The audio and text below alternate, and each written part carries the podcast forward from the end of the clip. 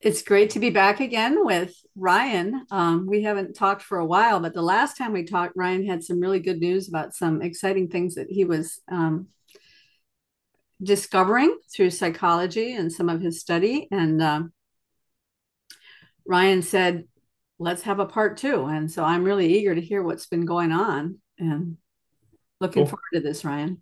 Yeah, thank you. Thanks for having me. Yeah, for anybody who didn't listen to the first one, I mean, the quick summary is um, I'm a software developer. I am getting my master's in counseling right now. I've been kind of on my own winding journey trying to heal from some stuff. And as I started really getting traction on healing, I started noticing that there was all these kind of weird parallels between the the physical and the emotional and the spiritual stuff. It was almost like they were all intertwined and all kind of like interacting with each other in interesting ways. And so Karen and I talked about that a couple months ago. Um, and so yeah, I just kind of want to continue that same conversation because, you know, back when we talked before, it was like I was getting traction and it was really starting to go somewhere and I was starting to get a lot of hope and I could kind of see where it was going. And now I'm like, it, it's really like going. Like my physical pain's almost entirely gone. My my anxiety and stuff is almost entirely gone. I, I'm seeing the world completely differently. And um my my attitude towards like spirituality and my my Christianity is a lot different right now. And I'm starting to, I think, understand some of the underlying mechanisms, or at least I have some theories about the underlying mechanisms. And so I kind of wanted to get into a little bit of that. Um, but just caveat for listeners, I'm not a scientist, I'm not a professional, anything. So like it's all just speculation for me. Um, so just like take it with a grain of salt or whatever. And I just have a bunch of sticky notes and I'm just going to try my best to make this coherent. Um, I love okay. sticky notes. Yeah. So I'm just gonna pick one, the first one that makes sense to me. So it's like, um, I think I told you last time some about like uh, coherence therapy is is what I'm focusing on right now, which the idea is kind of like seeing psychological problems not as problems and not as maladaptive, but rather as positive, functional, purposeful adaptations. And so, you know, if a little kid is in a scary environment and can't control it and can't do anything about it, they need to be able to kind of box it in and shut it down in some sense so that they can, it's like a coping mechanism, right? And so that coping mechanism might be, um, you know some some distortion or some like kind of floating away and disengaging being able to escape into something right? And that idea was really helpful for me emotionally because I started like that that was when I that was really what first got the ball ball rolling and got me thinking like huh maybe all of my anxieties and stuff is not just like my brain being broken. It's really stuff I developed earlier on that that was serving some purpose. And if I can kind of lovingly, curiously look into that purpose, maybe that'll help transform it. And it did, right? And then as I was working through that, I started having these strange experiences with my body where um like for example, um I I was sitting right over there in a chair maybe like a couple months ago, like shortly after we talked. And I was talking with a friend. I was like, just we were just talking about life and processing some stuff. And I had this moment where I realized, like, oh, I'm no longer angry towards this particular person in my life. And I just kind of suddenly emotionally like accepted that, like, wow, I really forgive this person. I really have no animosity towards them. And as soon as I realized that, my my back went like this stuff just released, right? Mm. And I've had those experiences a lot. Like it's happened, it's happened probably 10 times in the past year to the point where I'm like, okay, this isn't just random and I, I don't, I'm not making this up. Like there is some real connection there. And it can go in the other direction too. And so, you know, that one was, I had this kind of emotional catharsis that led to a physical catharsis. But I've had the opposite too, where um, sometimes like my my body pain is just bo bothering me so much that I'm like, I'm sick of this. I'm gonna go get like a resistance band and just pull on it and just pull my shoulder out, you know, which can help relieve the tension and it can and it can, you know, rearrange stuff in a helpful way. But then for the next, you know, sometimes the next like five or 10 hours or the next day or two, even, I would get lost in all this emotional stuff, like some really, really intense anger or some really intense despair. Um, and you know, the first time that happened, it was very, it was kind of frightening because I'm like, I don't know what's happening. Like what I I didn't know to make the connection to the fact that I had just released a bunch of body stuff.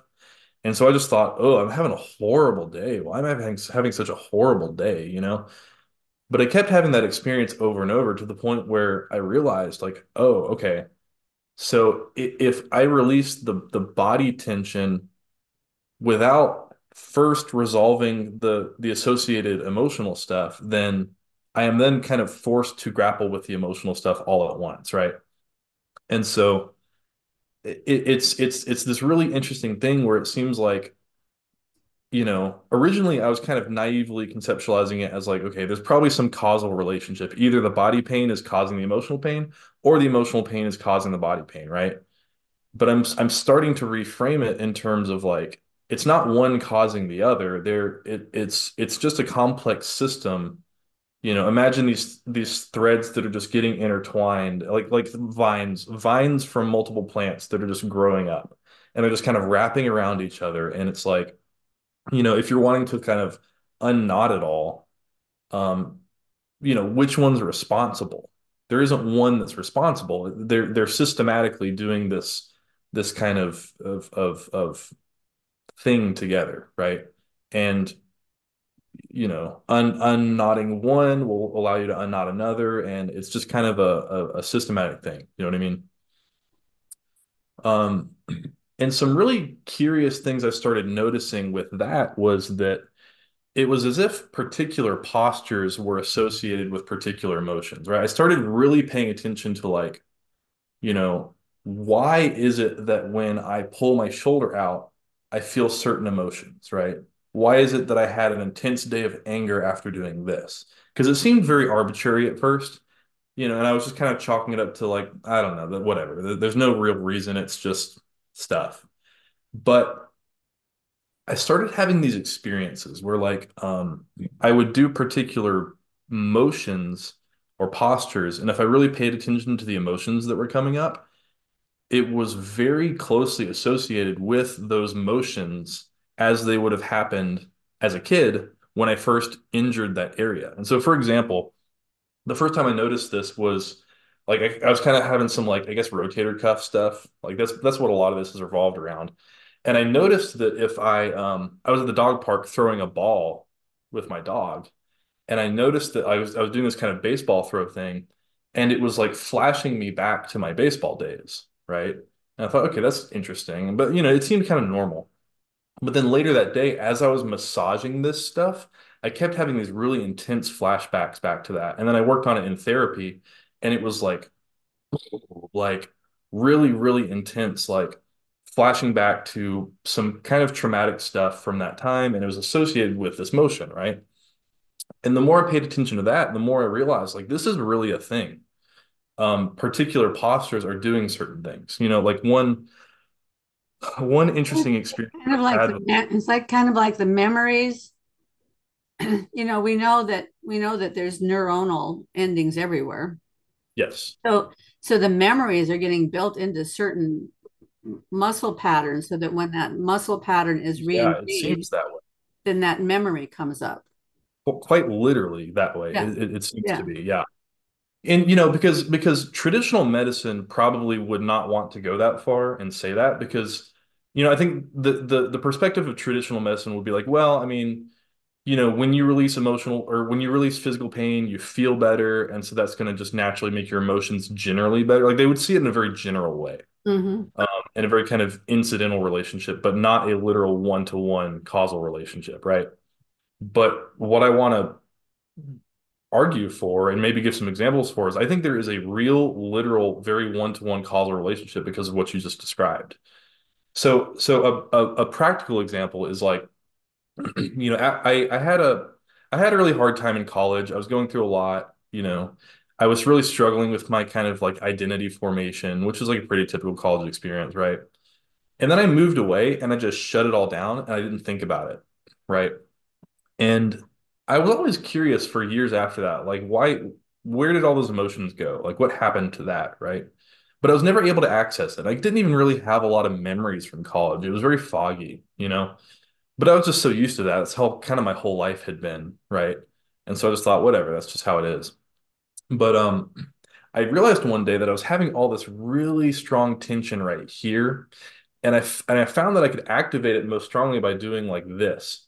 And then I realized I, was in band all throughout my high school and college years, and I mean, we would do this to be kind of at attention, and so we we'd be standing there for you know we'd have these two hour practices where a lot of it we're just standing there like this patiently waiting while the director is moving people around and all that kind of stuff. And so it's as if this this literal posture was what I was doing all the time. And those were the those were the the tissues that were being stressed and maybe slightly damaged for over and over and over and over during those years.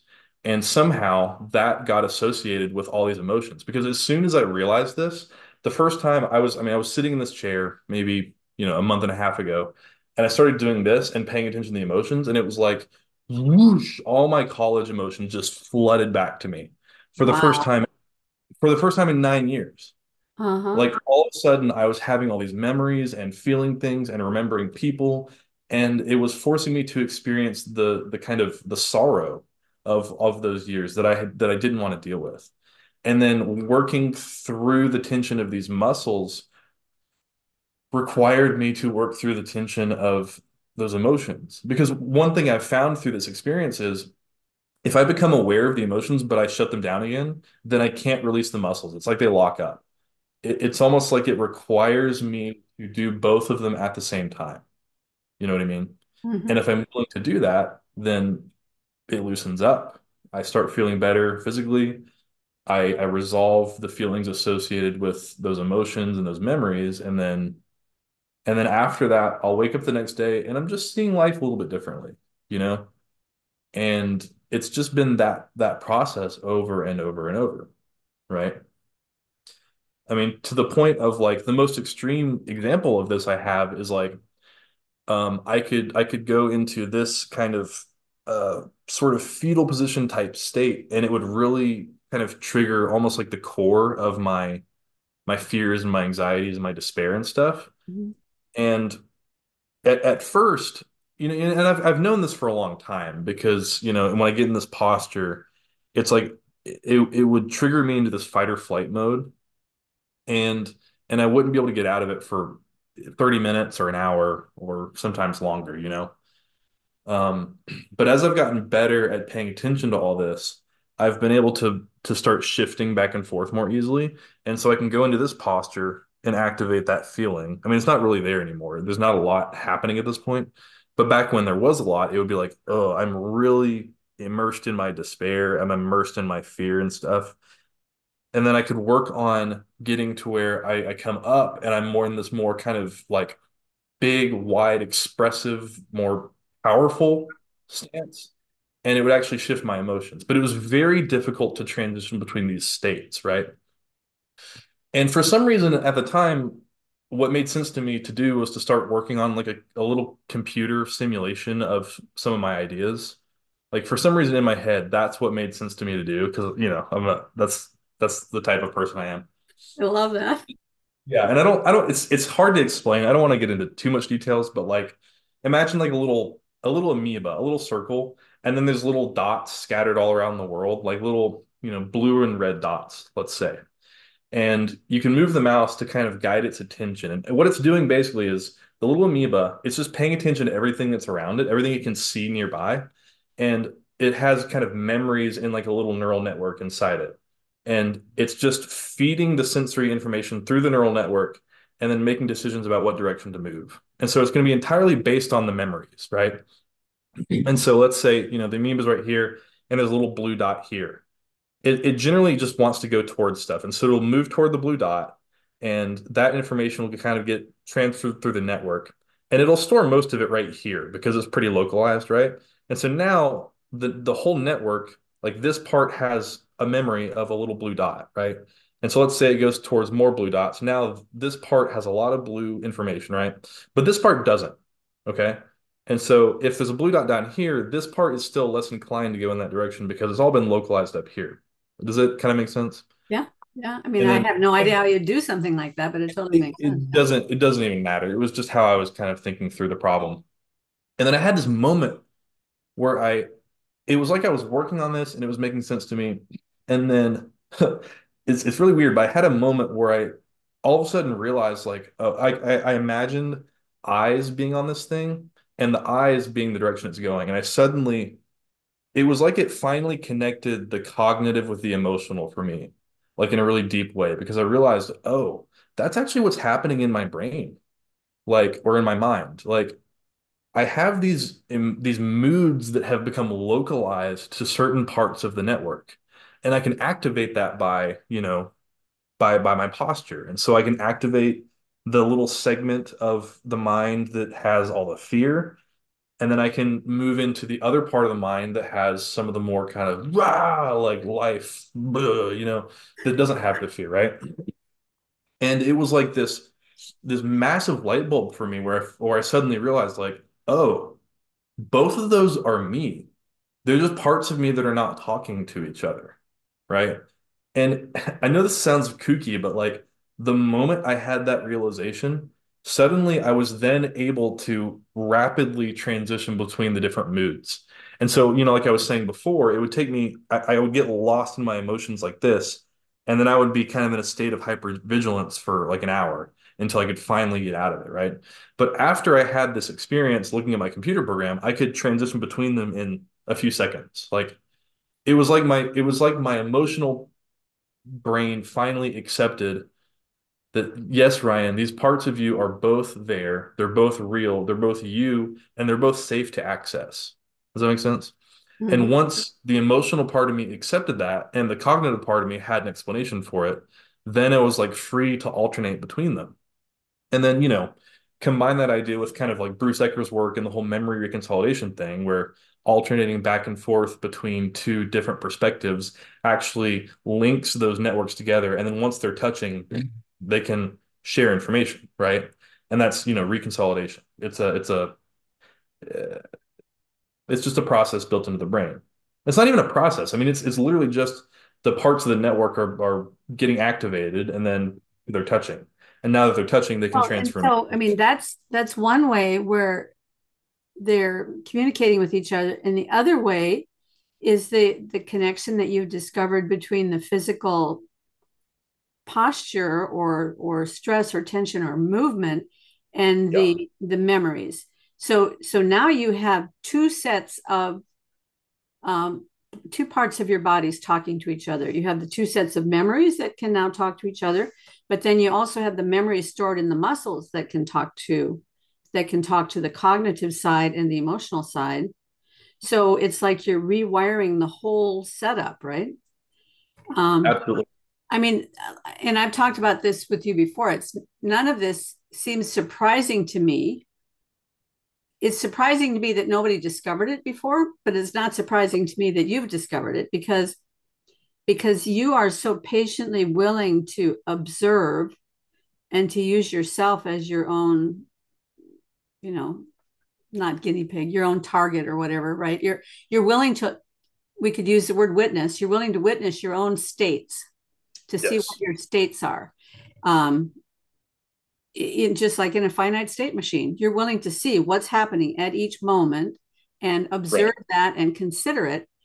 And um, I, I know I told you that many years ago I had a lot of body work done by this body work guy. And sometimes when he would release something, I mean, I would just, I'd be la di da, everything is great. And then he would be working. I mean, it wasn't easy because releasing some of these muscles is very painful but he would get yeah. some muscle released and the instant it was released i would just be sobbing just torrents right. of sobbing for 15 20 minutes uh-huh. he'd have to stop working on me because and i didn't even know i mean i i wasn't savvy enough at that point to observe what it was that was happening or what had been released but obviously there was some very deep trauma or hurt that had gotten bound up in those in those uh, muscles and neurons and you know tension lines whatever whatever it is that connects all that stuff together because our whole body really works on a system of physics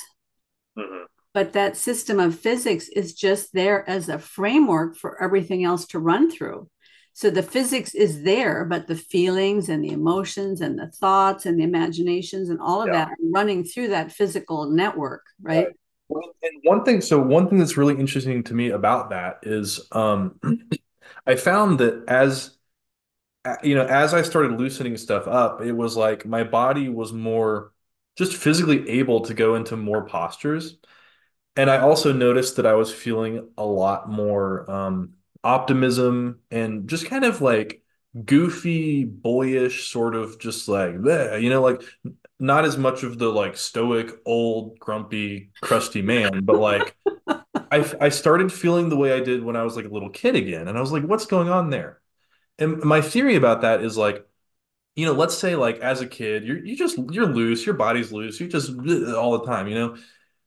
Well, let's say for whatever reason, like let's say you're you're in a family where you're shamed for expression or or whatever, you just don't feel safe expressing. Well, you're gonna go from like you're ah, I'm happy to like oh shame shame shame shame shame, and you're gonna start being less expressive, right?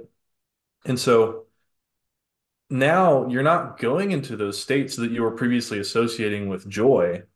You're just not doing that. You're not going into those postures and those movements. You're not activating those parts of your body. Right. And so it's almost like you start getting this tunnel vision. Right. And and the more time this goes on, the more you're kind of compressed down to this one state that's not very expressive. Right.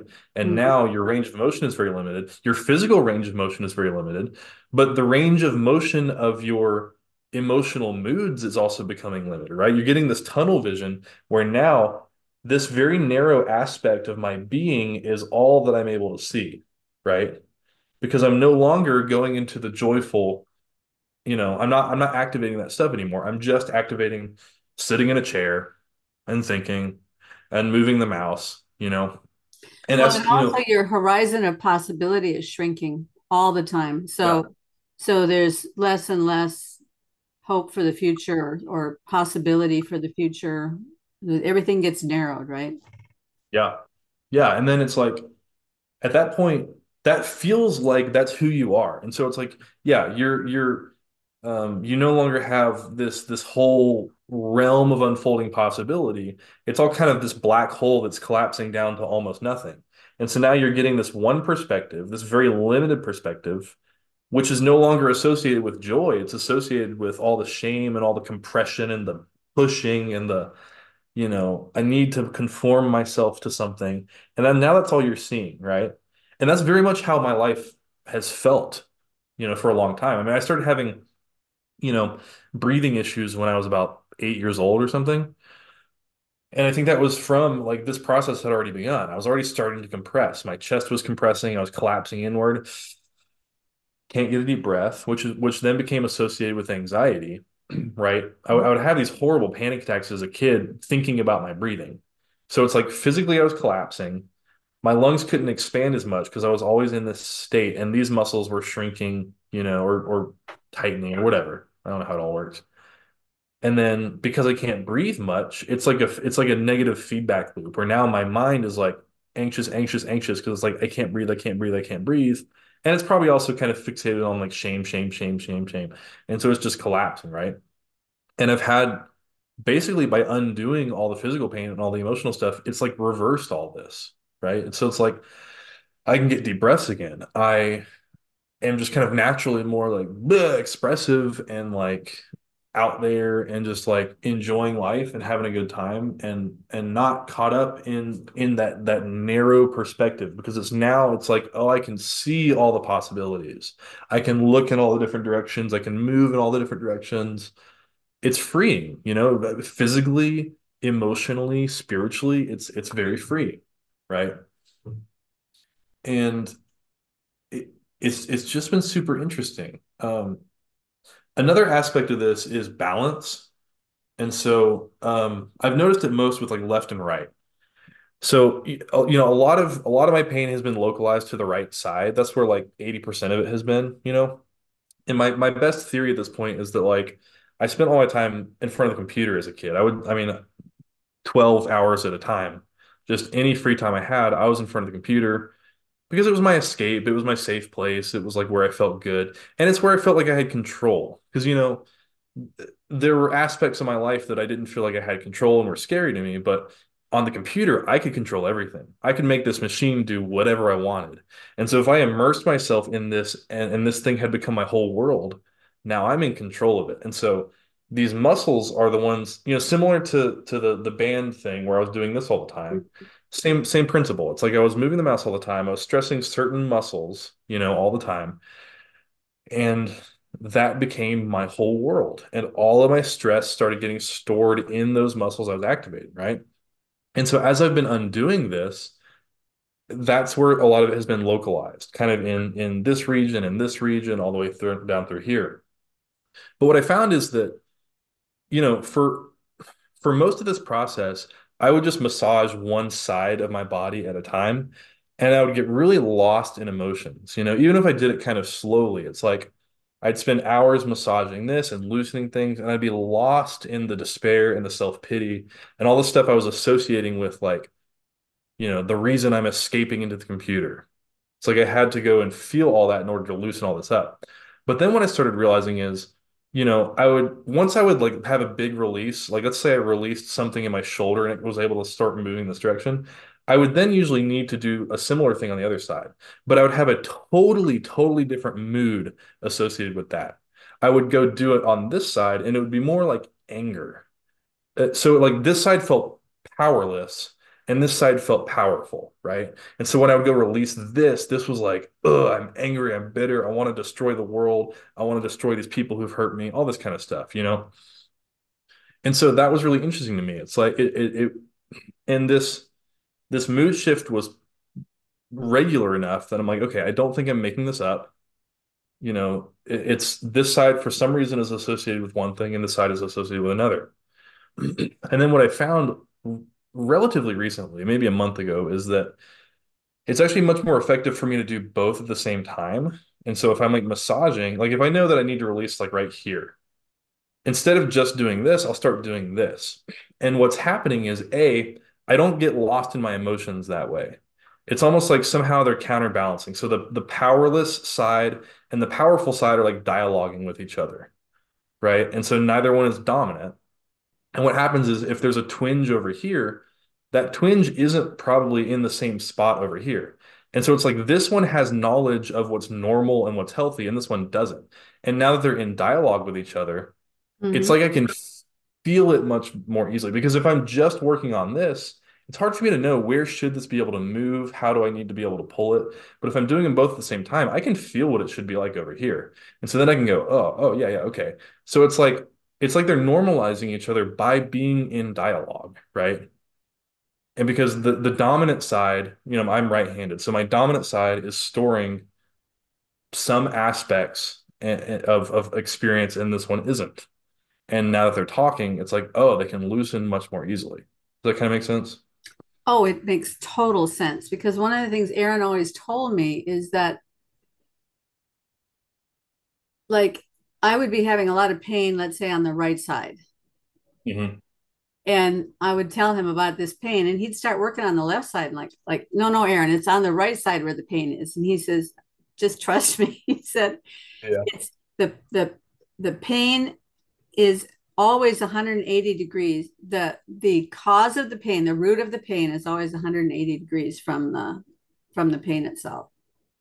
And so or or maybe it wasn't that the root of the pain was 180 degrees but the solution to the pain was 180 degrees from the pain.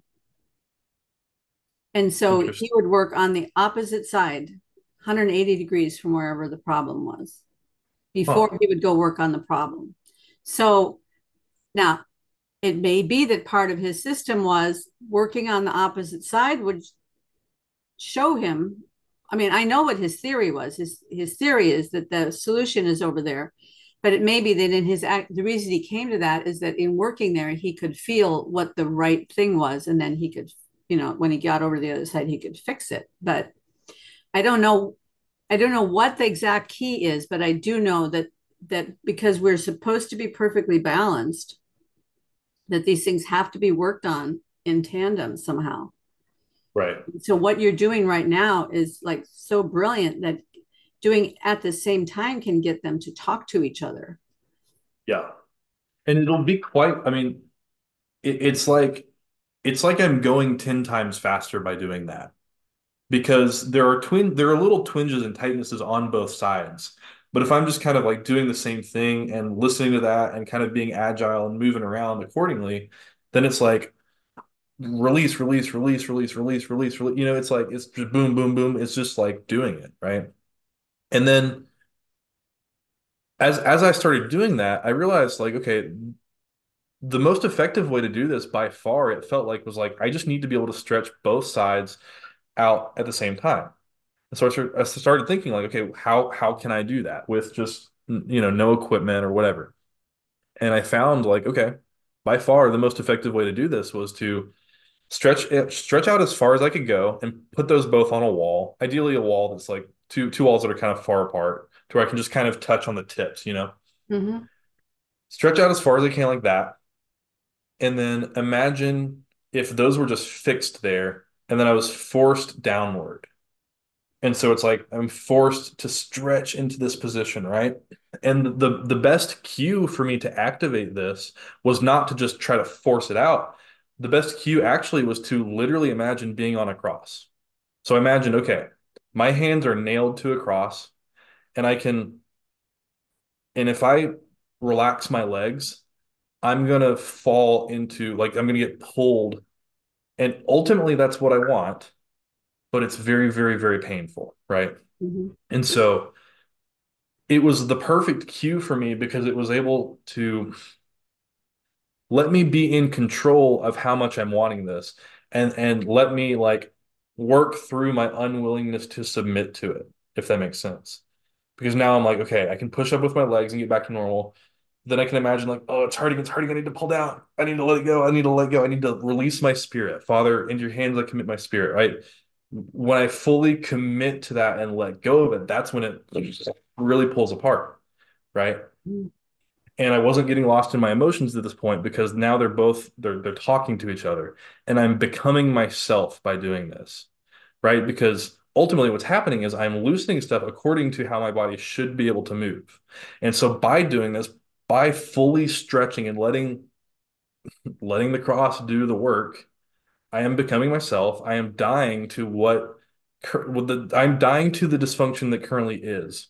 And it feels like death, but also it's instantly leading to life. And what would what would happen in these moments was when I finally got to where I was willing to submit to the pulling and like imagine like okay, I'm I'm giving up my spirit and I'm just going to collapse into this.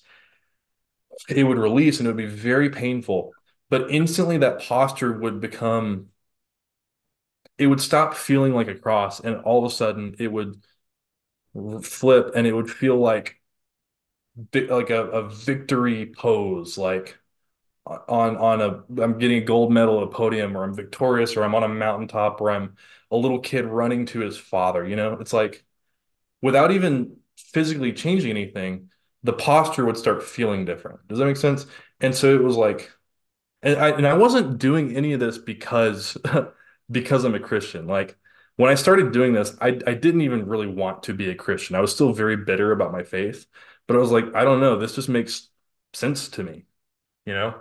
And as I did this, I found, wow, I am releasing my tension and my pain, which is also associated with my emotional pain, which, you know, forced me to confront all of my my bitterness and my resentment because ultimately that's a lot of what's stored here, right? It's like mm-hmm. I felt hurt as a kid, I felt out of control, and it was a lot of fear, but then that fear would get overlaid with I hate these people that are putting me in this situation, and I hate the world, and I hate God, and uh, just resentment, you know?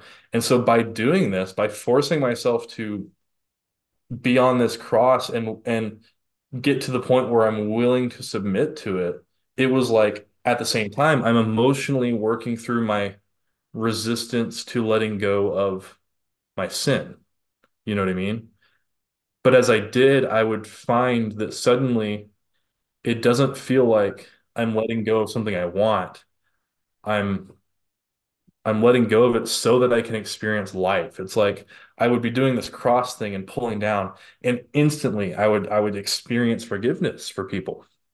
You know, in the same way that when I was sitting on the chair and I realized that I forgave someone, my my back went. It's like this was kind of the the pinnacle of that process. It was like getting me to just do it and do it fully and do it completely. And I would have these just just beautiful cathartic releases of anger. And then I would just, it's like I would just feel transformed afterward, you know? And what I found is like I've I've started doing this like every day. You know, just like bear your cross every day. Like do, do this thing. Go to this thing and force myself to release the the the tension that has been building up, which is forcing me to confront my my emotional issues, my fear, my anxiety, and also confronting me to or forcing me to confront my spiritual issues, which are intertwined, you know? And so it's like this one posture, this posture of fully full submission, right? Letting letting the world, letting gravity just pull you down and what feels like destroying you is actually bringing life, right? in in all three areas the the physical the emotional and the spiritual all at once. And i have a pretty i think decent scientifically validatable mechanistic explanation for how that's happening you know? And, and so i just find that very very interesting to say the least. Well there's there's sort of an allegory um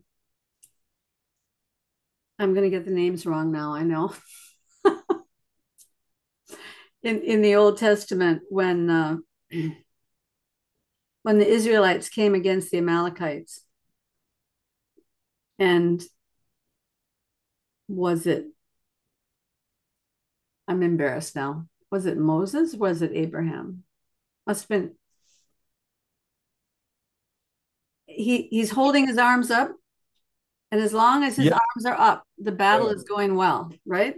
Yeah and then he starts to get tired and his arms start to fall mm-hmm. and then the battle starts to go badly and then right. aaron and Hur come on either side of him so it must have been moses yeah. right aaron and yeah Hur, it was moses aaron and, they, and they Hur come on either side of him they sit him down yeah. on a rock and then they come on either side of him and they lift his arms up and as long as his arms are lifted up mm-hmm. I mean, there's so many places in the scripture that talks about when Jesus says, "If I be lifted up, I will draw all men unto me," and um, and so he was lifted up in that posture. But then when we lift up our praises to him in that posture, that is also yeah. drawing all men unto him. And when we lift up our arms in that posture, and it, it can't just be a, an external posture it has to be that submittedness internally right? And then so that's kind of what you've discovered is that the way to access that submission internally is to let yourself fall. Yeah. Keeping your arms up. The, the reason this is really interesting to me is the very first exercise aaron ever taught me when he started rebuilding my back was something he called bliss b-l-i-s-s you go to a doorway that's roughly 30 to 36 inches wide. You put your arms horizontally, standing at the doorway with your with your palms against the doorway, the the rim of the door, right? And then you bend. You bend your knees. So you're letting your body sag. So your arms are staying yeah, here. Exactly. Your body is sagging. And then you lean into the doorway so you can go beyond. So your arms are actually moving back. You lean into the doorway and then you inhale. And then you step, step, and push yourself into the room so that your arms are back as far as they can go. So it's completely stretching. It's not just stretching this out this way, but it's stretching this out this way. So you get this very deep stretch in here and then you you move forward and then you come back and then so the first time you step with the left foot and then the right foot and then when you come back when you do it the second time you step with the right foot first and then the left foot so that you're getting equal stress on the stretching going both ways And that was the first stretch he ever taught me. and um, it is painful. Yeah, yeah, yeah. Yeah. But but a very effective stretch. But it would have been better if he had taught it to me the way you're talking about it, because then you would get the the emotional and spiritual understanding at the same time. Well, that's one of my like, you know, there's a whole there's a whole field of what I'm describing. I've only discovered this recently, but it's kind of like like somatic stuff, mm-hmm. you know, um, or or em, embodied cognition. You know, it's all kind of that that arena of things. But one issue that so like like embodied cognition would be the whole like the posture thing causing different emotions or whatever. And they've tried to do some kind of like studies on this that have been inconclusive. And I think it's because of the problem you're describing. So like, you know, you, you, there's that TED talk about the power stance, you know, where that woman describes, "Oh, I stand in the bathroom and I do this before my talks, and it makes me feel better, right?" and I mean, she and she's is probably right. She probably does have that experience, but because she's allowing herself to give in to the emotional, um, the the things that are emotionally connected with that posture. But probably in a laboratory setting, when you're when you're trying to conduct a study like this, a lot of people don't know how to do that, and so they can go into this posture all day long, but it's not going to trigger that emotional state because they don't know how to submit to that. They're not aware of it, and they don't know how to submit to it, right? And mm-hmm. so it's like I think scientists are going to have a hard time with a lot of this stuff because they're they're assuming a very reductionistic kind of view of it all. Like, oh, if I just well, if this theory is valid, then I should be able to go into this posture and it'll trigger. No, like it doesn't. Like you fool. Like it doesn't work that way. Like there's there the will is an essential part of this, right? Mm-hmm. And if this is associated with a whole bunch of things that a person has been suppressing their entire life, their will is going to be screaming, no, no, no, no, I don't want to go into that emotion. You know, the same as like, you know, the the goofy happy kid has been inside me this whole time, but like my body's been saying, no, no, no, I don't want to go into that posture. I don't want to go there, right? And so it's like So why do we run away from the freedom? I mean, what you're so saying think, basically is we could we could do the happy, goofy, loosey goosey yeah. kid, but but right. there's something that keeps us from doing that. What what is that?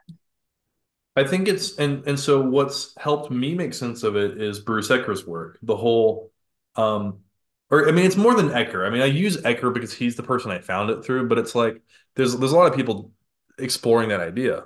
You know, like EMDR is is um the the the whole the the eye movement the thing. Tap, oh, the know. EMDR, and then there's the tapping. Oh, yeah, tapping. I mean, anything that kind of stimulates back and forth.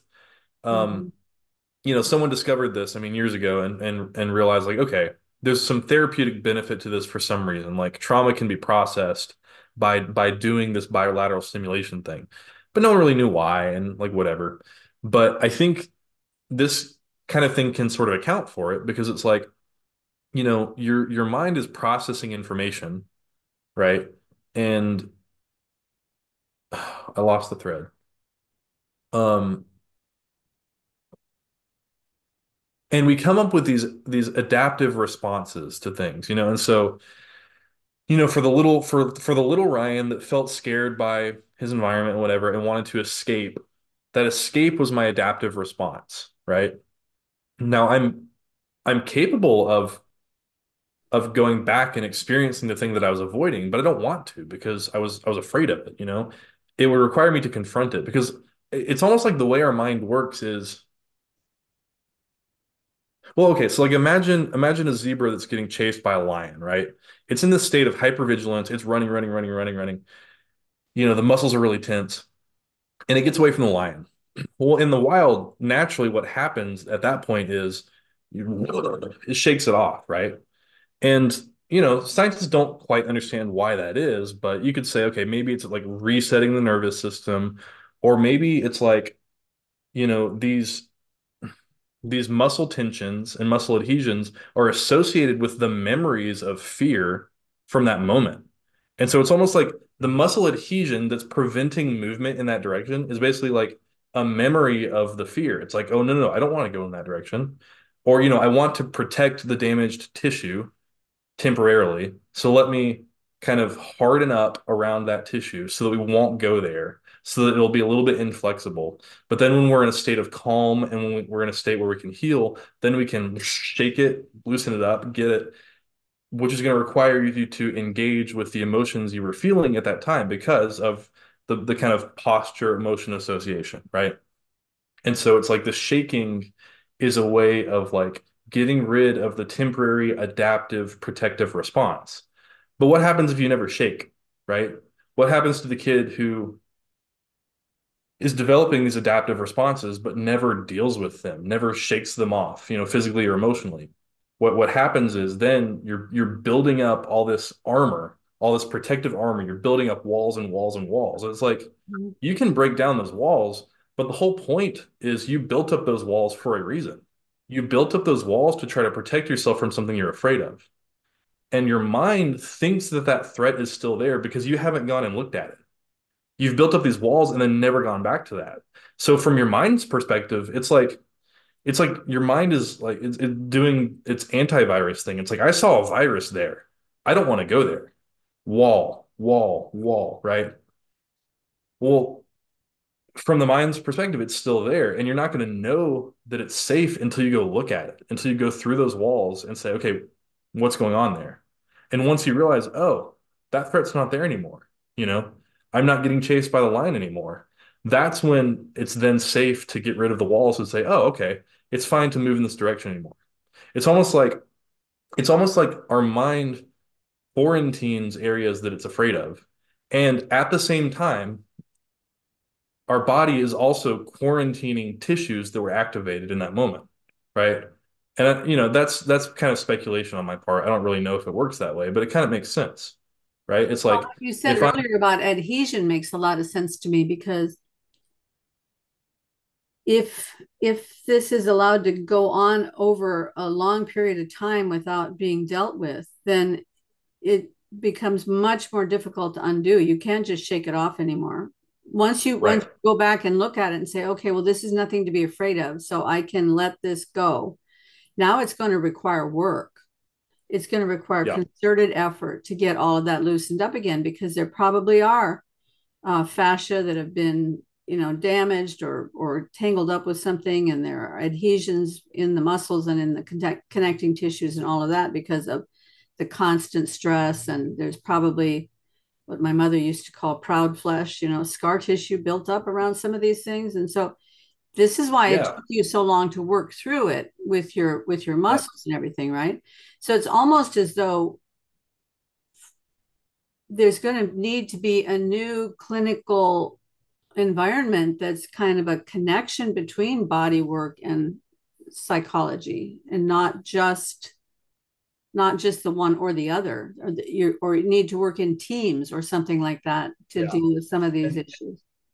It sounds to me like that would be enormously beneficial for a lot of people.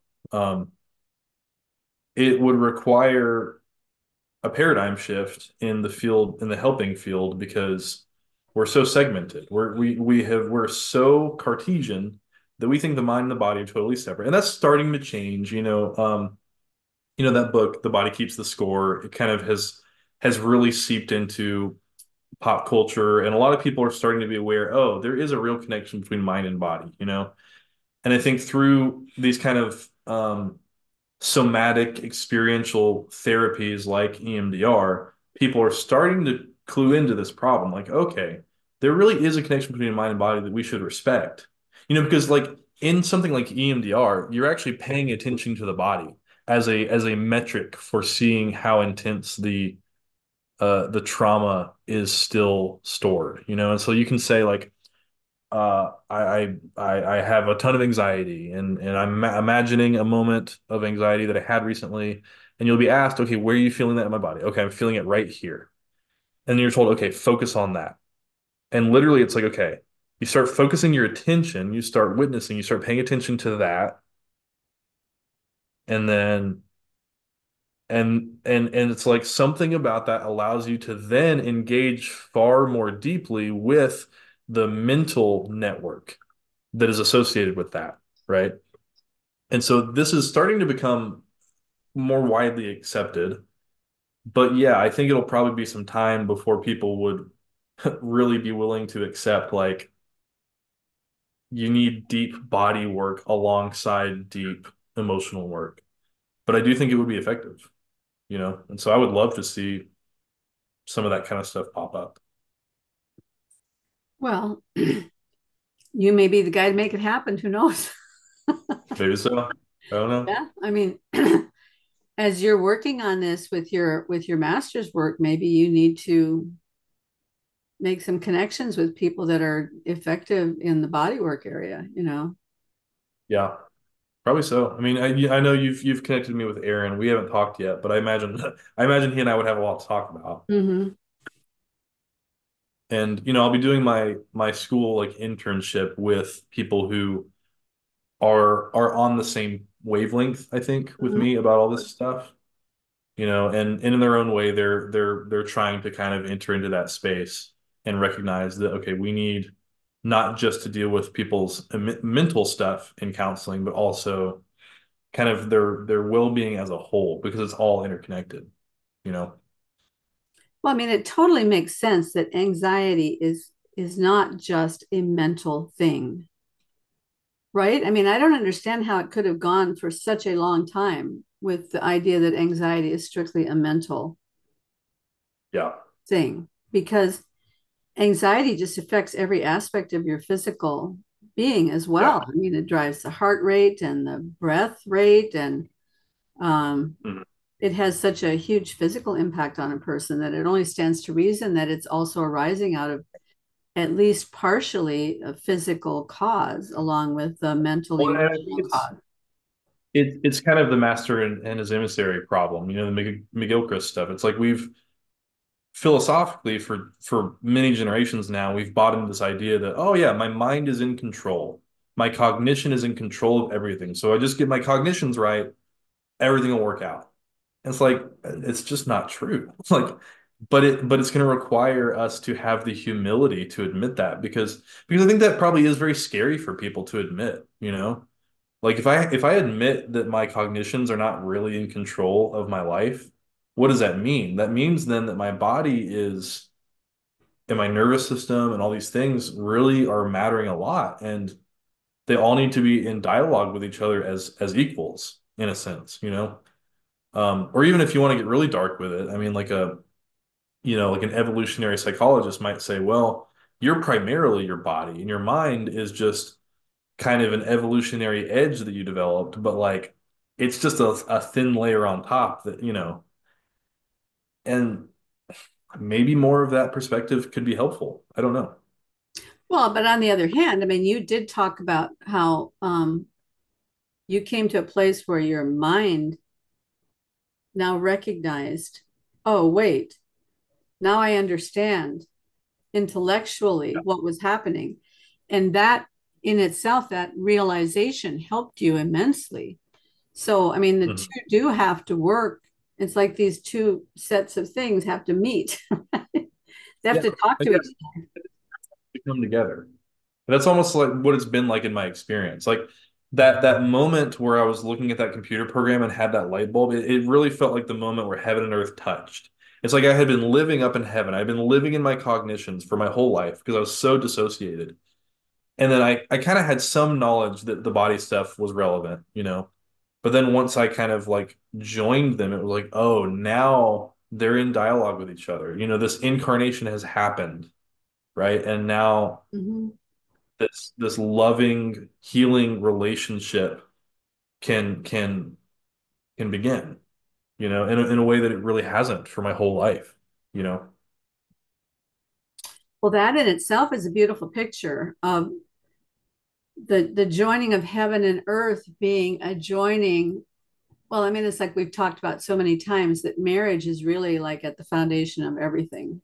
And that the marriage between heaven and earth the marriage between christ and the believer um, that that it is a marriage that where where that loving care has to be work working in tandem together to keep that that unity you know, to keep the unity yeah. in the spirit, that that's the beautiful thing that brings the healing and the wholeness and uh, yeah.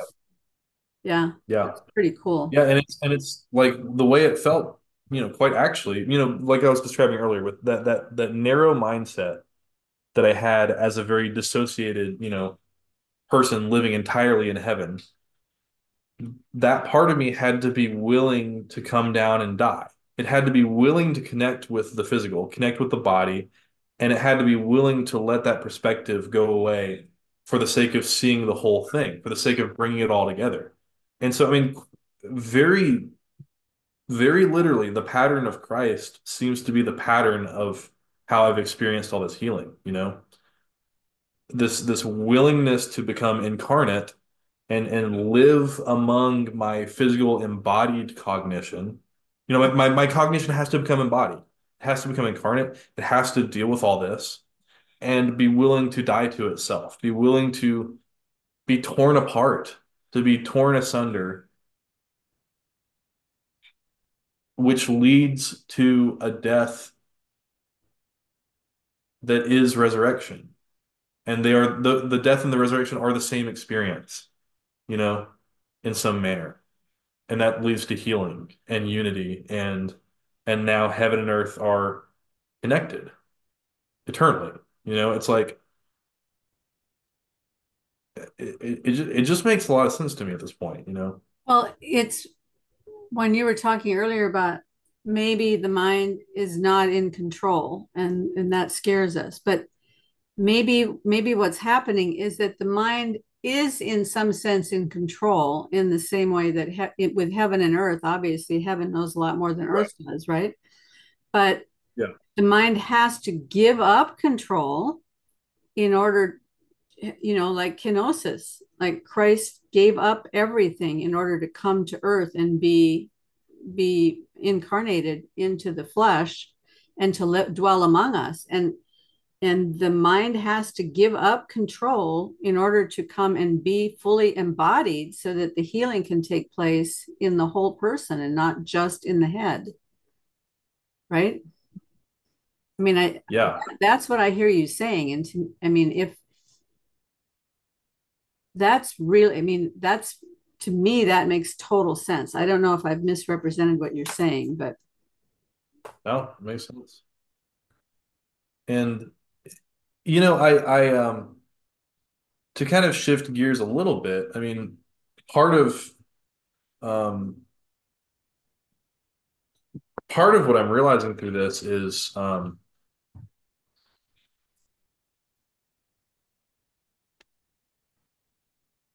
doing all this has forced me to confront my bitterness and my resentment, which has forced me to like basically realize like if I want healing, I have to forgive.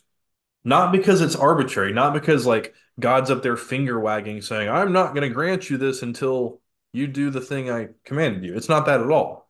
It's baked into the system. It's baked into the rules of the system, the way it functions. It's, it's like gravity, right?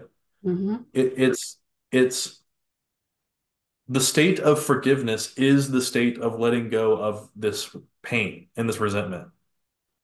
And so if I'm saying I want my body and my mind and my spirit to heal, but I'm not willing to let go. It's almost like saying, I want that experience of being stretched out on the cross, but I'm not willing to go to the cross, you know?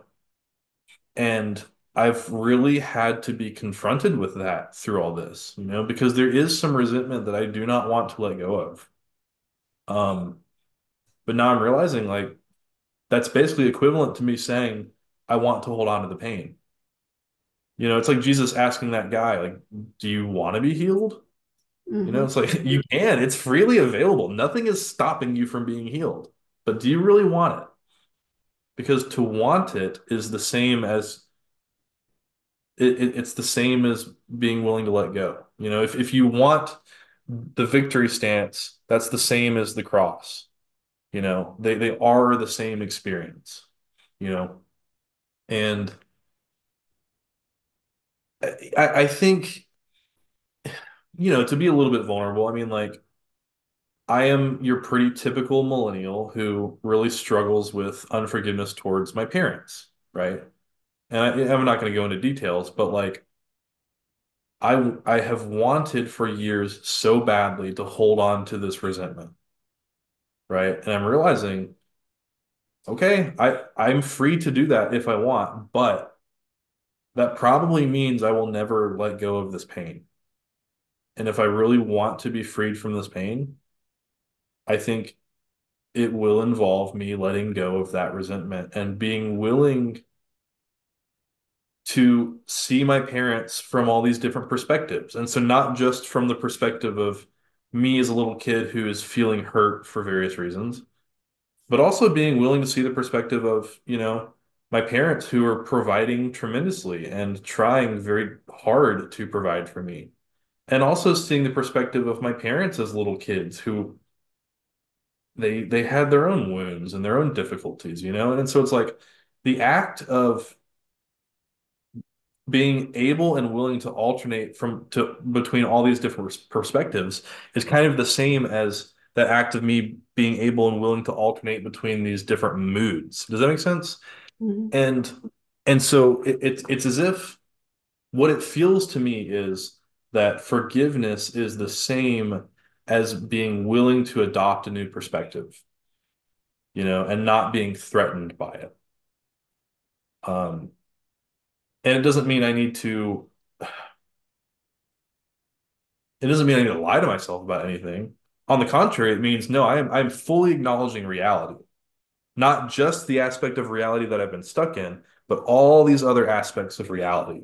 And once I can freely see it all and I'm willing to map it all and be okay looking at every direction of this map, that is that's the process of healing, you know. And I, I also do think there's this aspect. I mean, you, you, you brought that up just now, but you, I mean, you, you, you fleshed it out more. But just to zero in on this idea that it isn't really helpful to say, "Oh well, they didn't mean it. They were doing their best, whatever," and then thinking, "Oh, now I've forgiven." You haven't really mm-hmm. forgiven until you've forgiven something, and the something that you have to forgive is the part where they actually were guilty so right.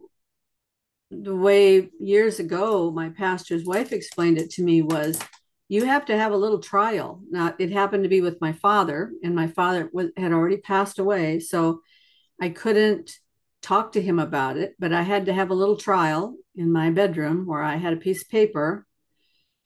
These are the things that I was holding against him. These were the things I felt that he had had you know where he had hurt me, things that he had um, even though he had his own wounds and all of that. I mean, I understand all that. Nevertheless, my life was affected by these actions that he took. And have a trial and figure out was he actually guilty of things or not guilty of these things? And which of them was he actually guilty of? And once I had the trial, then I could say, okay, now as as the judge and as the jury, I can say, okay, he's guilty, but I am going to forgive him all the consequences. And I am going to just say, not that he's not guilty, but he's forgiven. He's pardoned. Yeah. And I can do that. I can pardon him. And and then when I do that, then that also takes the burden off of me because I'm no longer carrying this thing around anymore. But if I didn't have the trial and actually confront myself about what actually was the guilt and what wasn't the guilt. And you could spend all day balancing the guilt against all the good things. He gave me life. He, you know, he he supported us to the extent that he was able to do and all of that kind of stuff. But that doesn't help with the forgiveness issue. the forgiveness issue right. has to you have to be forgiving something. Just this amorphous, oh well, they did the best they could that never gets at the root of the bitterness because the bitterness is there because of some actual maybe maybe not always. Maybe some people are holding bitterness over something that never really happened but then you can have that talk with yourself too you know did that actually happen? Did it not actually happen? What yeah. was the impact on me? But simultaneously while you're doing that you also have to let go of your own need to shift the blame onto somebody else for things that you yourself are currently responsible for. Right? Yeah. So so both of those things have to happen. Yeah that makes sense Yeah, and, and like the the the the assigning responsibility thing has been on my mind a lot. This is kind of the edge of my thinking, and so I, you know, this might be wrong, but like, you know, to to just take a practical example, like let's say, you know, I've had all this pain associated with me using the mouse all the time. I mean, basically, like it, it feels almost as if my like carpal tunnel syndrome has just like spread throughout my body, you know. Um, in the past, I I wanted to kind of naively assign blame to one entity for this. Like, okay, who who's responsible for my pain? And I, I don't know how to answer that question. I don't think there is an answer because, like, okay, I was sitting in front of the computer all the time because I chose to. So I'm responsible. But why did I choose to? Because I was I was in an environment that I was afraid of and I was trying to escape, you know. And so all the things associated with that environment are responsible. And then, you know, my family could have said, "Hey Ryan, like get your butt off the computer and go outside," you know. And they did that some, but not very much. And so like there's some responsibility there. There's some responsibility with just I'm I'm growing up in the internet age. You know, if I was living a thousand years ago, there'd be no computer to sit in front of. You know, so it's like you can you can look at responsibility at all these different layers and levels of abstraction, and it's like it's all it's all there, you know. And so at that point, it just it reminds me of um, the brothers Karamazov, the the kind of like uh, saintly patriarchal religious figure in that book, this this old Dostoevsky novel.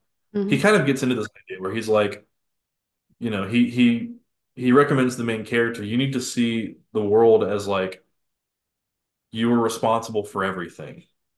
And I, I didn't really get that at the time when I read it. And I'm not even sure I agree with it necessarily, but I just find it very provocative. And I think it kind of relates to this, where it's like, okay, well, my muscle pain, who's responsible? I'm responsible. And then my, you know, my my family's responsible, my my community, my culture, everything is contributing to it, you know. Um, and something about realizing that and emotionally accepting that was very helpful and healing for me, even though it it it really it raises a lot of questions also, you know. Well, I mean, the thing about seeing yourself as responsible for everything is good in at least in this respect. Now, full disclosure, I haven't read Brothers Karamazov. I've heard Jordan Peterson talk about it plenty, but I haven't read it. Um, let's say I'm responsible and that's nested inside my father's responsibility and my community's responsibility and society's responsibility and all that. Yeah. Okay. But who can make a change? I'm the only one that can make a change. So if I see Yeah. myself as responsible for everything, then something will happen because the only moment I have is right now. All that stuff that happened in the past, nobody has any control over that. I don't have any control over that. All I have control over is what I do right now. And that's if I see myself as responsible for everything, then I I know what to do. I know what mm-hmm. step to take because I can handle the responsibility that I have. Now, in Yeah. reference to your your carpal tunnel pain, you know, you're working through that emotionally, physical therapy, you're you're you're working on that in every way that you can. So you're doing what you can with the responsibility that you have for that because part of it was your responsibility. You can't Yeah. fix the other people, obviously. Right. You can't fix the society. Right. All Yeah. you Yeah. all you can fix is the part that you can fix. But but I also believe that God is faithful. And if we if we work on the responsibility that we have in the moment, then he can take care of all the rest of that stuff. Because because he's a loving God. He's actually he, he's on our side. He actually cares that that we can work through things, you know. So when we take on our responsibility, he comes in and he makes up the difference. Mhm. And that's that's just the way I see things. Maybe it's maybe there's a naivete there. I don't know. But But um what other way is there to live? You know, like yeah, if if I if I refuse to take action until, you know, because the it sounds goofy to say out loud, but it's like where I was stuck for a long time, and to an extent, I'm still kind of stuck there, is like I don't want to move forward until someone else acknowledges their complicity or whatever. And it's like, okay, it it probably would be good for other people to take responsibility,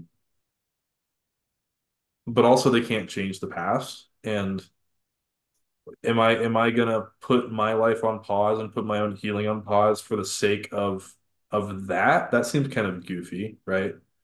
And so, yeah, I mean, it's it's almost like the the only way to move forward in life is to just, you know, accept and commit. You know, I mean, there's a whole a whole style of therapy based around that, you know, acceptance commitment therapy. And um but it also requires you to confront your own the, the sense of unfairness that can come with that.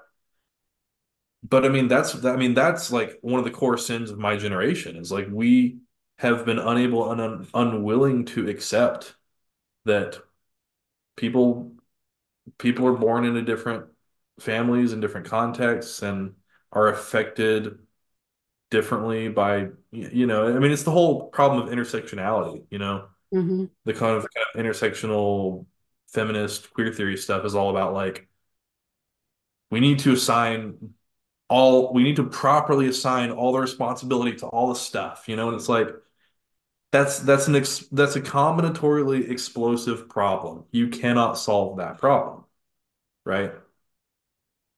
And I I I just like I don't want to I don't want to be an insensitive jerk that denies all of those realities, but like also are are we are we going to heal by by doing all that blame shifting and blame assigning? Like I don't think so. You know. Well, the other thing you have to take into consideration, and I, you know, I, I, I didn't figure a lot of these things out until, I mean, this sounds more radical than it really is because I've I'm not I've had a good life. I've had a lot of opportunities and a lot of amazing experiences, but in some of these areas where I was shifting blame, I didn't start figuring things out until I was in my 60s. Hmm. And if I had figured it out when I was in my 20s or 30s, who knows what I could have done with my life, you know? Because you only have one life and it's your life. And yeah. And because I really believe that that God gave me life, then he also put all these opportunities out there in front of me that I could have walked into if I had been willing to let go of that shifting blame onto other people. If I had been willing to take responsibility, like in my own case, and I'll be very vulnerable here, in my own case, it's always been a problem with food. I let food be my idol for many, many years. And and and then I would blame other people for it. Well, if if so and so would just accept me the way I am and not demand me yeah. to be a certain way, then then then I could get control of my eating because then I would be truly loved. You know, if, if people would just love me the way I am, then I could be a different person. Well, maybe they just can't. Who knows why? But yeah. what if I had taken what if I had taken some steps and just said, you know what? I'm addicted to food. I've allowed food to become an idol. That's written up in the Bible as gluttony. Maybe I ought to do something about that. And why should I think that I can get by without exercising? Our bodies are built in such a way that reality means you have to take care of your body, you have to move, you have to exercise. What good does it do to shift the blame onto somebody else and say, oh, woe is me. I wish somebody else would fix my life. If I don't fix my life, it's not going to get fixed. And so at some point, when you realize this is my life, I better do something about it. And you might as well start now. Why wait until you're 30 or 40 or 50 years old and then things just get more and more and more difficult?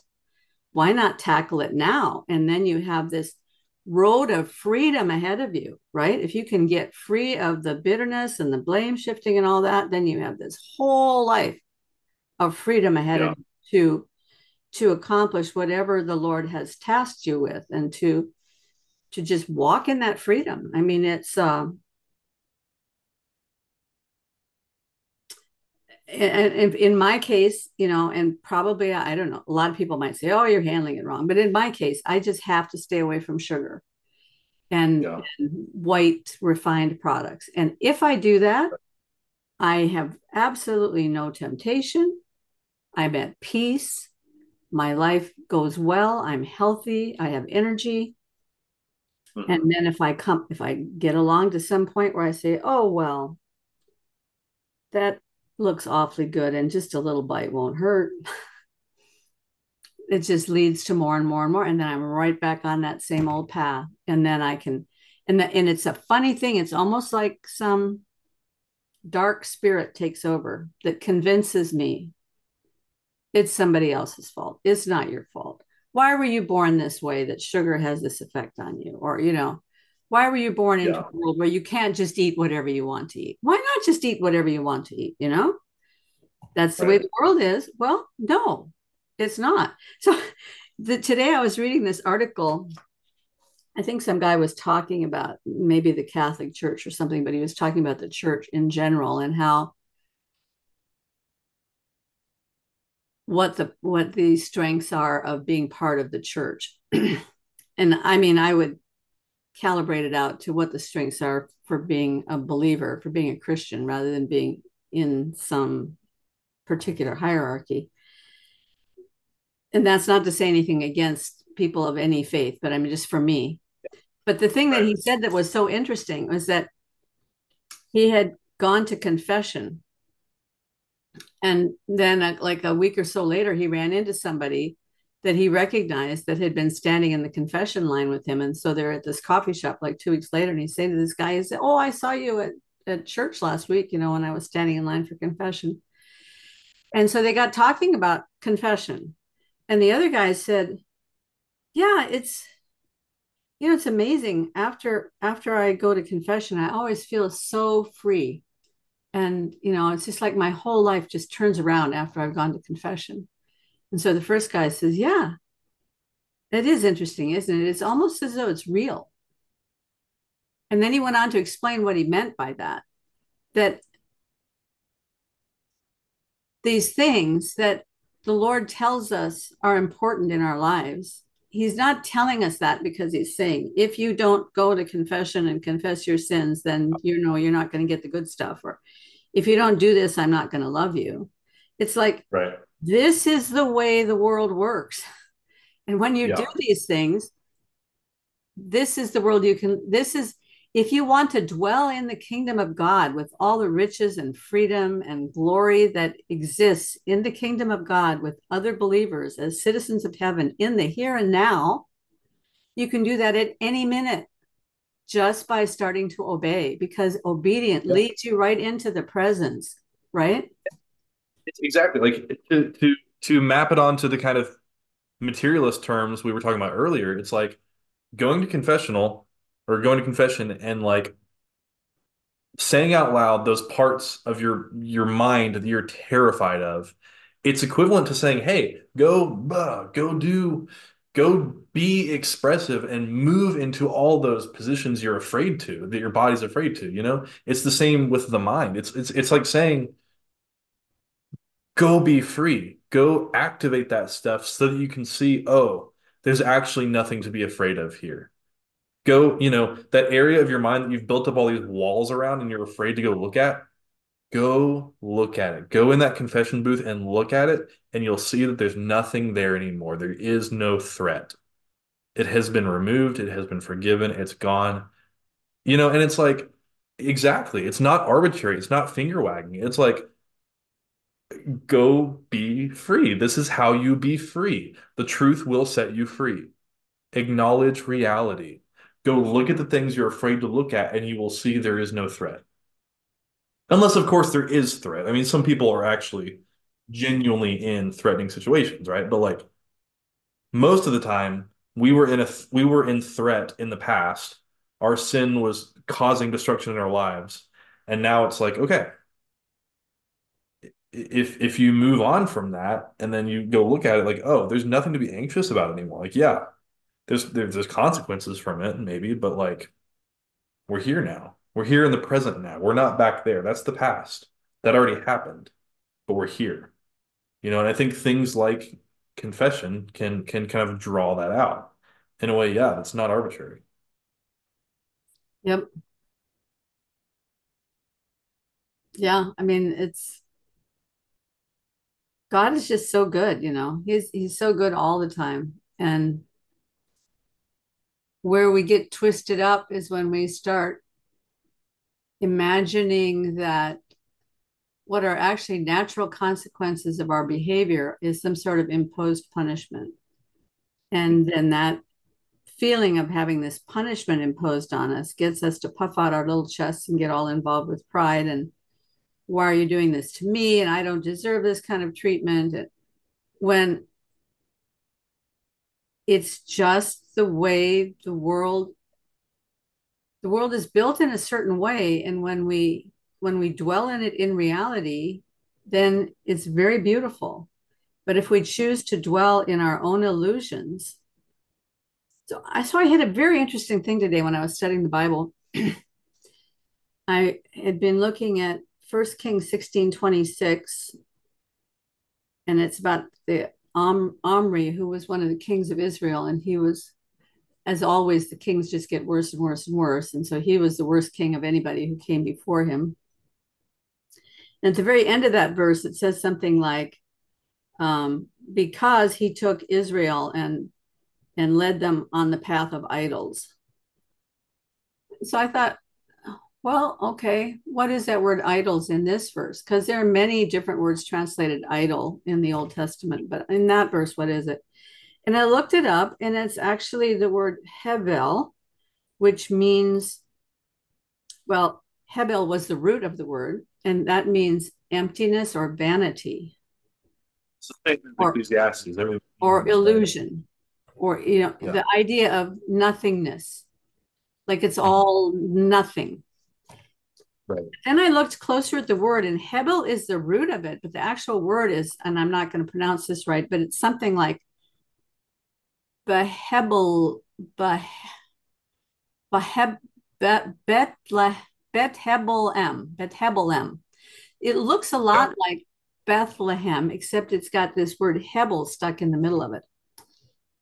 And I thought, I wonder if it has any connection to Bethlehem well, what did Bethlehem mean? So I went back and I looked at the word Bethlehem, and Bethlehem, Bethlehem, means house of bread. Bethlehem, the house of hmm. bread. Jesus came, right? Jesus was born in Bethlehem. It's like so beautiful, right. house of bread. But um, and I don't know Hebrew, so if anybody knows Hebrew, I hope they jump in here. But as well as I could tell, when I looked at the Hebrew characters, it looked to me like it was Bet Lehem with Hebel stuck in the middle. Like how like like nothingness. Like, like you're, you're house, inserting the house of empty bread, the house of mm-hmm. vain bread, the house of bread that is not bread. You know, like right. Isaiah where where they're saying, Why do you why do you spend money on bread that is not bread? And then when Jesus talks in his day, he says, Come and get this bread at no cost. There's no cost yeah. for this bread, but this is the real bread. This is the bread of heaven. But back then, they were trying to buy a bread that was not bread because it does not feed you. And that's what idols are. They're what you think is going to solve your problems. They're what you think is going to feed you and nourish you and give you fullness, but there's nothing there. It's not reality. Yeah.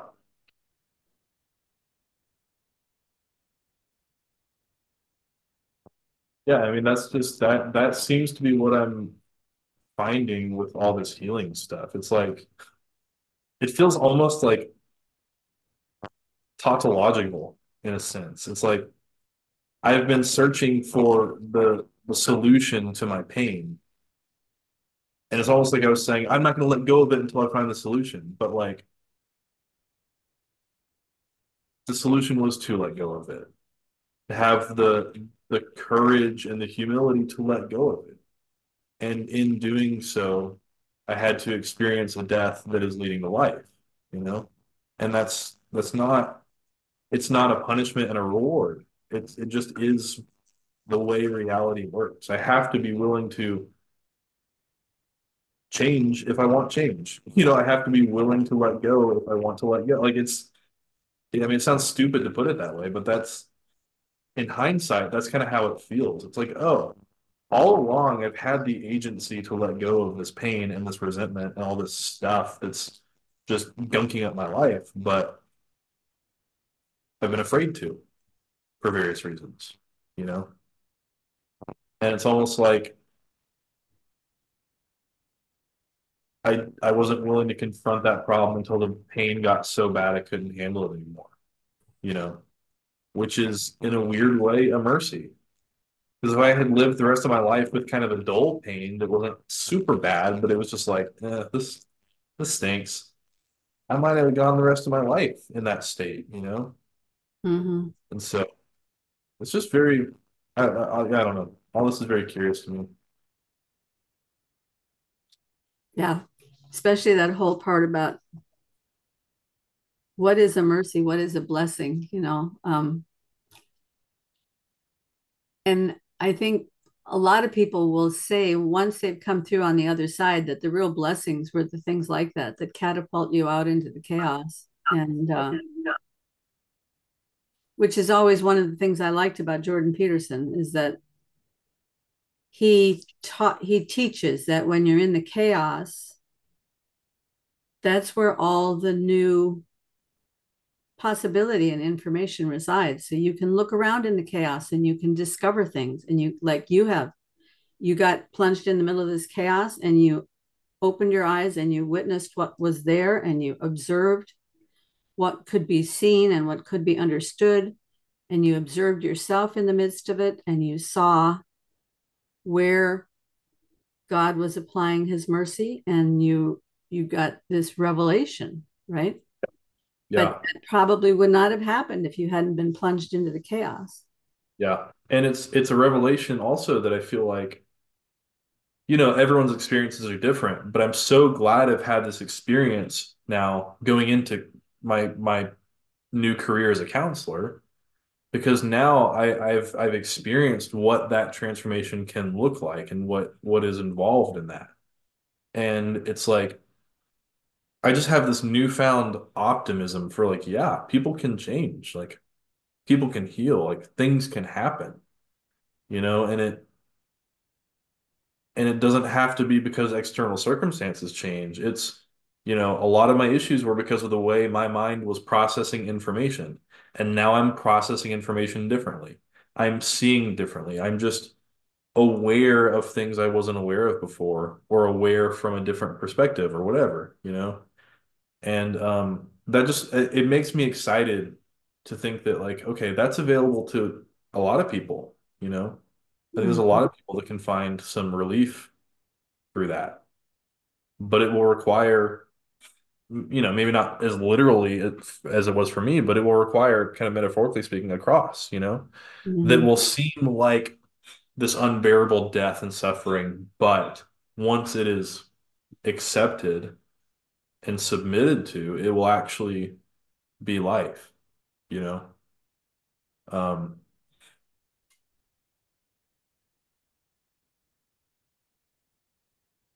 at least I hope so.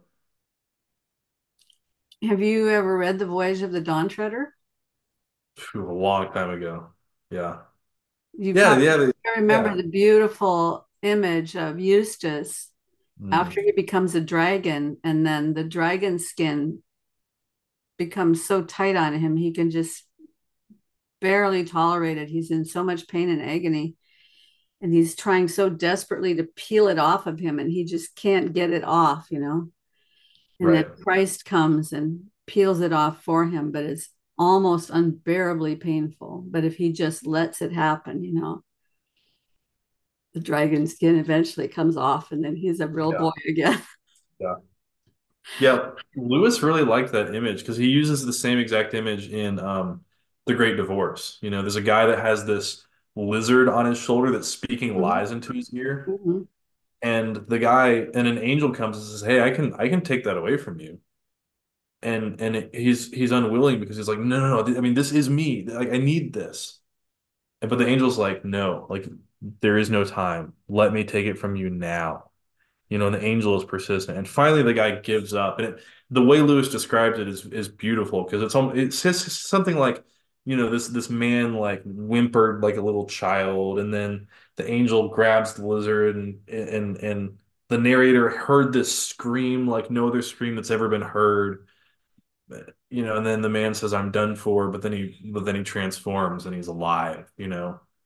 And so it's almost, yeah, it's like Lewis understood this. Mhm. Like, probably a lot of people have experienced it in their own way, you know, Mhm. and I just couldn't see it until I experienced some of it for myself, you know. Mhm. And that's that's the curious thing about all this. It's like, you know, if I could go back and talk to my 20 year old self and tell him all this, he might not benefit very much from it, you know. He wouldn't be ready to listen. And um I mean, he who has ears to hear, let him hear, right? I mean, that's that's what it Well, and, is. and honestly, what would your what would your career in counseling be without this experience? So you you have to experience it for yourself because that's what gives you uh it's what gives you a witness into the world. I've been here's where I've been. And and then you you when you come out the other side, you've got something to share with people. You've got a truth that you couldn't have gained any other way. You could read about that in the book and you could say, well, now in this book, such and such, it says this, but how powerful is that going to be in anybody's life? You know, Yeah, not much. it's just not going to do it. But hearing you talk about it, it makes me tremendously excited for for people who are in the valley. You know that um, I've had my own valley experiences, and and through them, I have just an unshakable faith that God is good and that He will always be there with us. But but I haven't had that experience that you've had, and that experience that you've had is going to inform what you do in your counseling and what you learn about and what you're able to tell other people and help them with and um, it's very exciting Yeah, it is. i'm so thankful you were willing to share it with us because i know it requires being open and vulnerable and um, letting a lot of that stuff get peeled off and Yeah, yeah. Hopefully, it's you know interesting to people, beneficial in some manner. well i don't really care we've had fun talking about Yeah, that's true. you know i've sort of given up expecting to have a big audience for anything because um, Yeah. I think the people who need to come here come here, but it's you know it's a pretty small audience, but you know Yeah. that's in God's hands, right? Not mine. So, but if anybody's still listening at this point, you could always click like and subscribe. Although I don't think you know subscribing is supposed to help in terms of getting out to the algorithm, but I don't notice that it's made that big a difference at all because I have a lot more subscribers than I ever have viewers, unless I get somebody kind of famous on. So, um, but I do think if people like something, if they share it, I think that makes a difference with the algorithm. Yeah, that makes sense. And I guess I mean a lot of this content is just not conducive to TikTok culture, you know? Yeah, yeah. Yeah. It, it, I guess that's just the way it is. But I'm sure that there are people who know people who could really benefit from this content. So if you know somebody like that and you can share it with them, then that will extend the reach and get it to the people that need to hear it. So, so when do you finish your degree? So it's I'm I'm doing it as a two-year program and I'm about halfway through. And so in May, I'm gonna start in a year-long internship where I'll have, you know, real clients for a year. Um, and then at that point I'll have the degree and I can do whatever I want with it, you know. And so right now I'm going to be keeping my software job and doing the counseling at the same time, Mm-hmm. you know. And then after that I'll I'll figure it out. I mean, I like being I I like being a software developer, you know, and so it's like I, I have no intention of giving that up. Um, and Well, so especially if you can design these little, mhm. I don't know what you call that thing that you designed, that little widget Yeah. that that Well, yeah, I mean, I, I really want to flesh that out. materialize the what's Yeah. happening, right? Well, what's interesting is I, you know, it was powerful for me in in my own way, and I've showed it to to two other people, and both of them gave me like, I mean, it, it was like a very powerful experience for them as well. And so it's like, okay, it really seems like that there might be something beneficial there, you know, Mhm. because fundamentally what it, what I was trying to do with it was show that um perspectives can be localized in the mind. And each of them, when you're operating from that perspective, it feels like reality. And so it allows you to kind of toggle between these two modes where you can see, oh, this seems like reality, but then you can look at the whole thing and go, but wait, they're all there, you know? And and the the kind of key component of this thing is like this thing would move on its own once it started having memories, you know? And so it's, it's almost like you're, you're training it like a little baby. You know, it, at first it has no knowledge of anything, and so it's just going to follow the mouse and go to whatever's nearby. But as it starts gaining experiences, it starts moving naturally towards whatever, however it is perceiving the information from that angle. You know, and so if if this side has a lot of experiences with red, it's like, oh, I want to go towards red, and this side doesn't this side won't care about red, but this one will, you know? And so you can kind of see how it chooses to move in that direction. And then once it gobbles up the red over here, it might not care about red over here. So it's not going to like instantly go that way. And so you can kind of see in real time, oh, there are various perspectives that are driving the behavior of this entity. And it's all about those perspectives. Mhm. And the way those perspectives are interacting with each other is based on the landscape of this neural network. And so if you can get those two things to, to connect with each other, now those those previously separated perspectives have become unified. And now the whole thing is going to have a cohesive, coherent, consistent response to stimuli, you know? And that feels like the process of becoming unified, you know? So like I'm personally like my um uh therapeutic the way I see therapy is like gestalt therapy, where it's like, you know, when you have all these parts that come together, something emerges from that that's greater than just the little parts, you know? And so that's just what clicks with me. And that's kind of how I made that little computer program. And anyway, I, I, I bought a domain name. Like I'm planning to like really flesh it out and make it a thing that I can show people and they can look at. And so like hopefully, hopefully it'll be beneficial, you know? But I'm not, I'm It just not occurs to me that it might even be beneficial. You know, there's several of these groups, like Braver Angels, and I mm-hmm. can't think of some of the names of the other groups, but they're all working on this problem of the polarization yeah. and how the polarization is increased because we each get in our own little silo and then we only look at the thing that's drawing us. Yep. And it, it sounds very similar to that on a cultural level, societal level. Yep. And and that was that was a big thing for me as I was designing it because it seemed like it's a it's a pattern of of reality at at a bunch of levels, right? Because because I'm I'm mostly applying it to my individual self, right? But but yeah, you're right. It's like it's the same as you know, you could think of this little amoeba as like the the global community, you know. We're all, you know, we've got our little this little corner of the internet over here, and then you've got like, you know, Sam Harris's little corner of the internet over here, and all these other little corners, and it's like the extent to which we're dialoguing with each other is going to be the extent to which we are sharing perspectives and becoming a unified whole.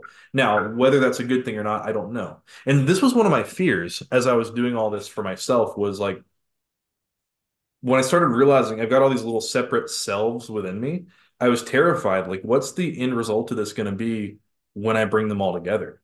So I thought, like, I I literally do not know who I will be at that point, you know, because I've been living from this one perspective, and like this is what I know. I don't I haven't in, in, engaged with all these other perspectives for a long time, you know. But to my relief, what I found was that the predominant version of me actually is that goofy, happy, boyish, whatever, you know, that has just been locked away forever. So like it's been a relief, like, oh, okay, I'm not becoming some like grotesque monster, you know, I'm like, I'm actually okay.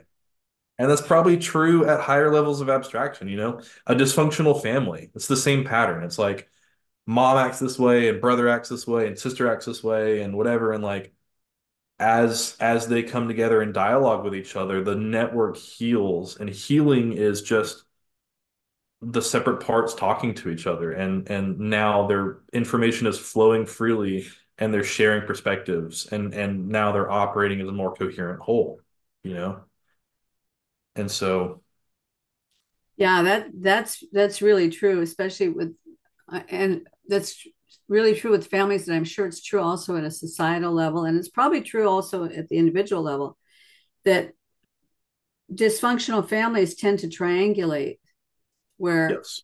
A wants C to know something, so they tell B, you tell C. Mm-hmm. And then C wants A to know something, so they C talks to B and says, "You tell A," and they they triangulate like this, right? Because right. they're not talking to each other.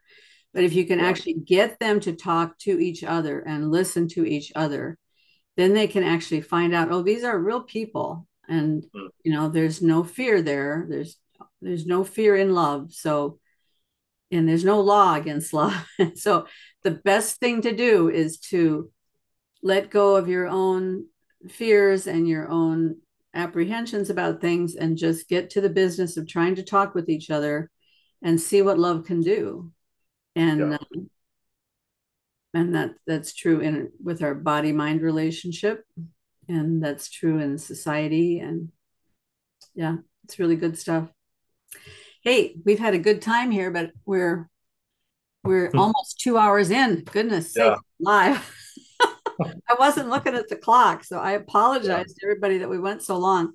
Maybe I'll divide it up into two parts. This has been really good. Yeah, really thanks for having me. I, I really I, I, uh, I, always learn so much when I'm talking to you, and I um, look forward to the next opportunity. Yeah, cool. Sounds good. What's your dog's name again? Atticus. He's he's he's getting kind of restless. He's like, "Why are you still yeah. at the computer?" Yeah. know, normally I'm off work around five or whatever, and he's like, "Okay, this isn't normal. It's time." Okay. Yeah. Thanks so much, Ryan. All right. Thanks, Karen. All right. Bye bye.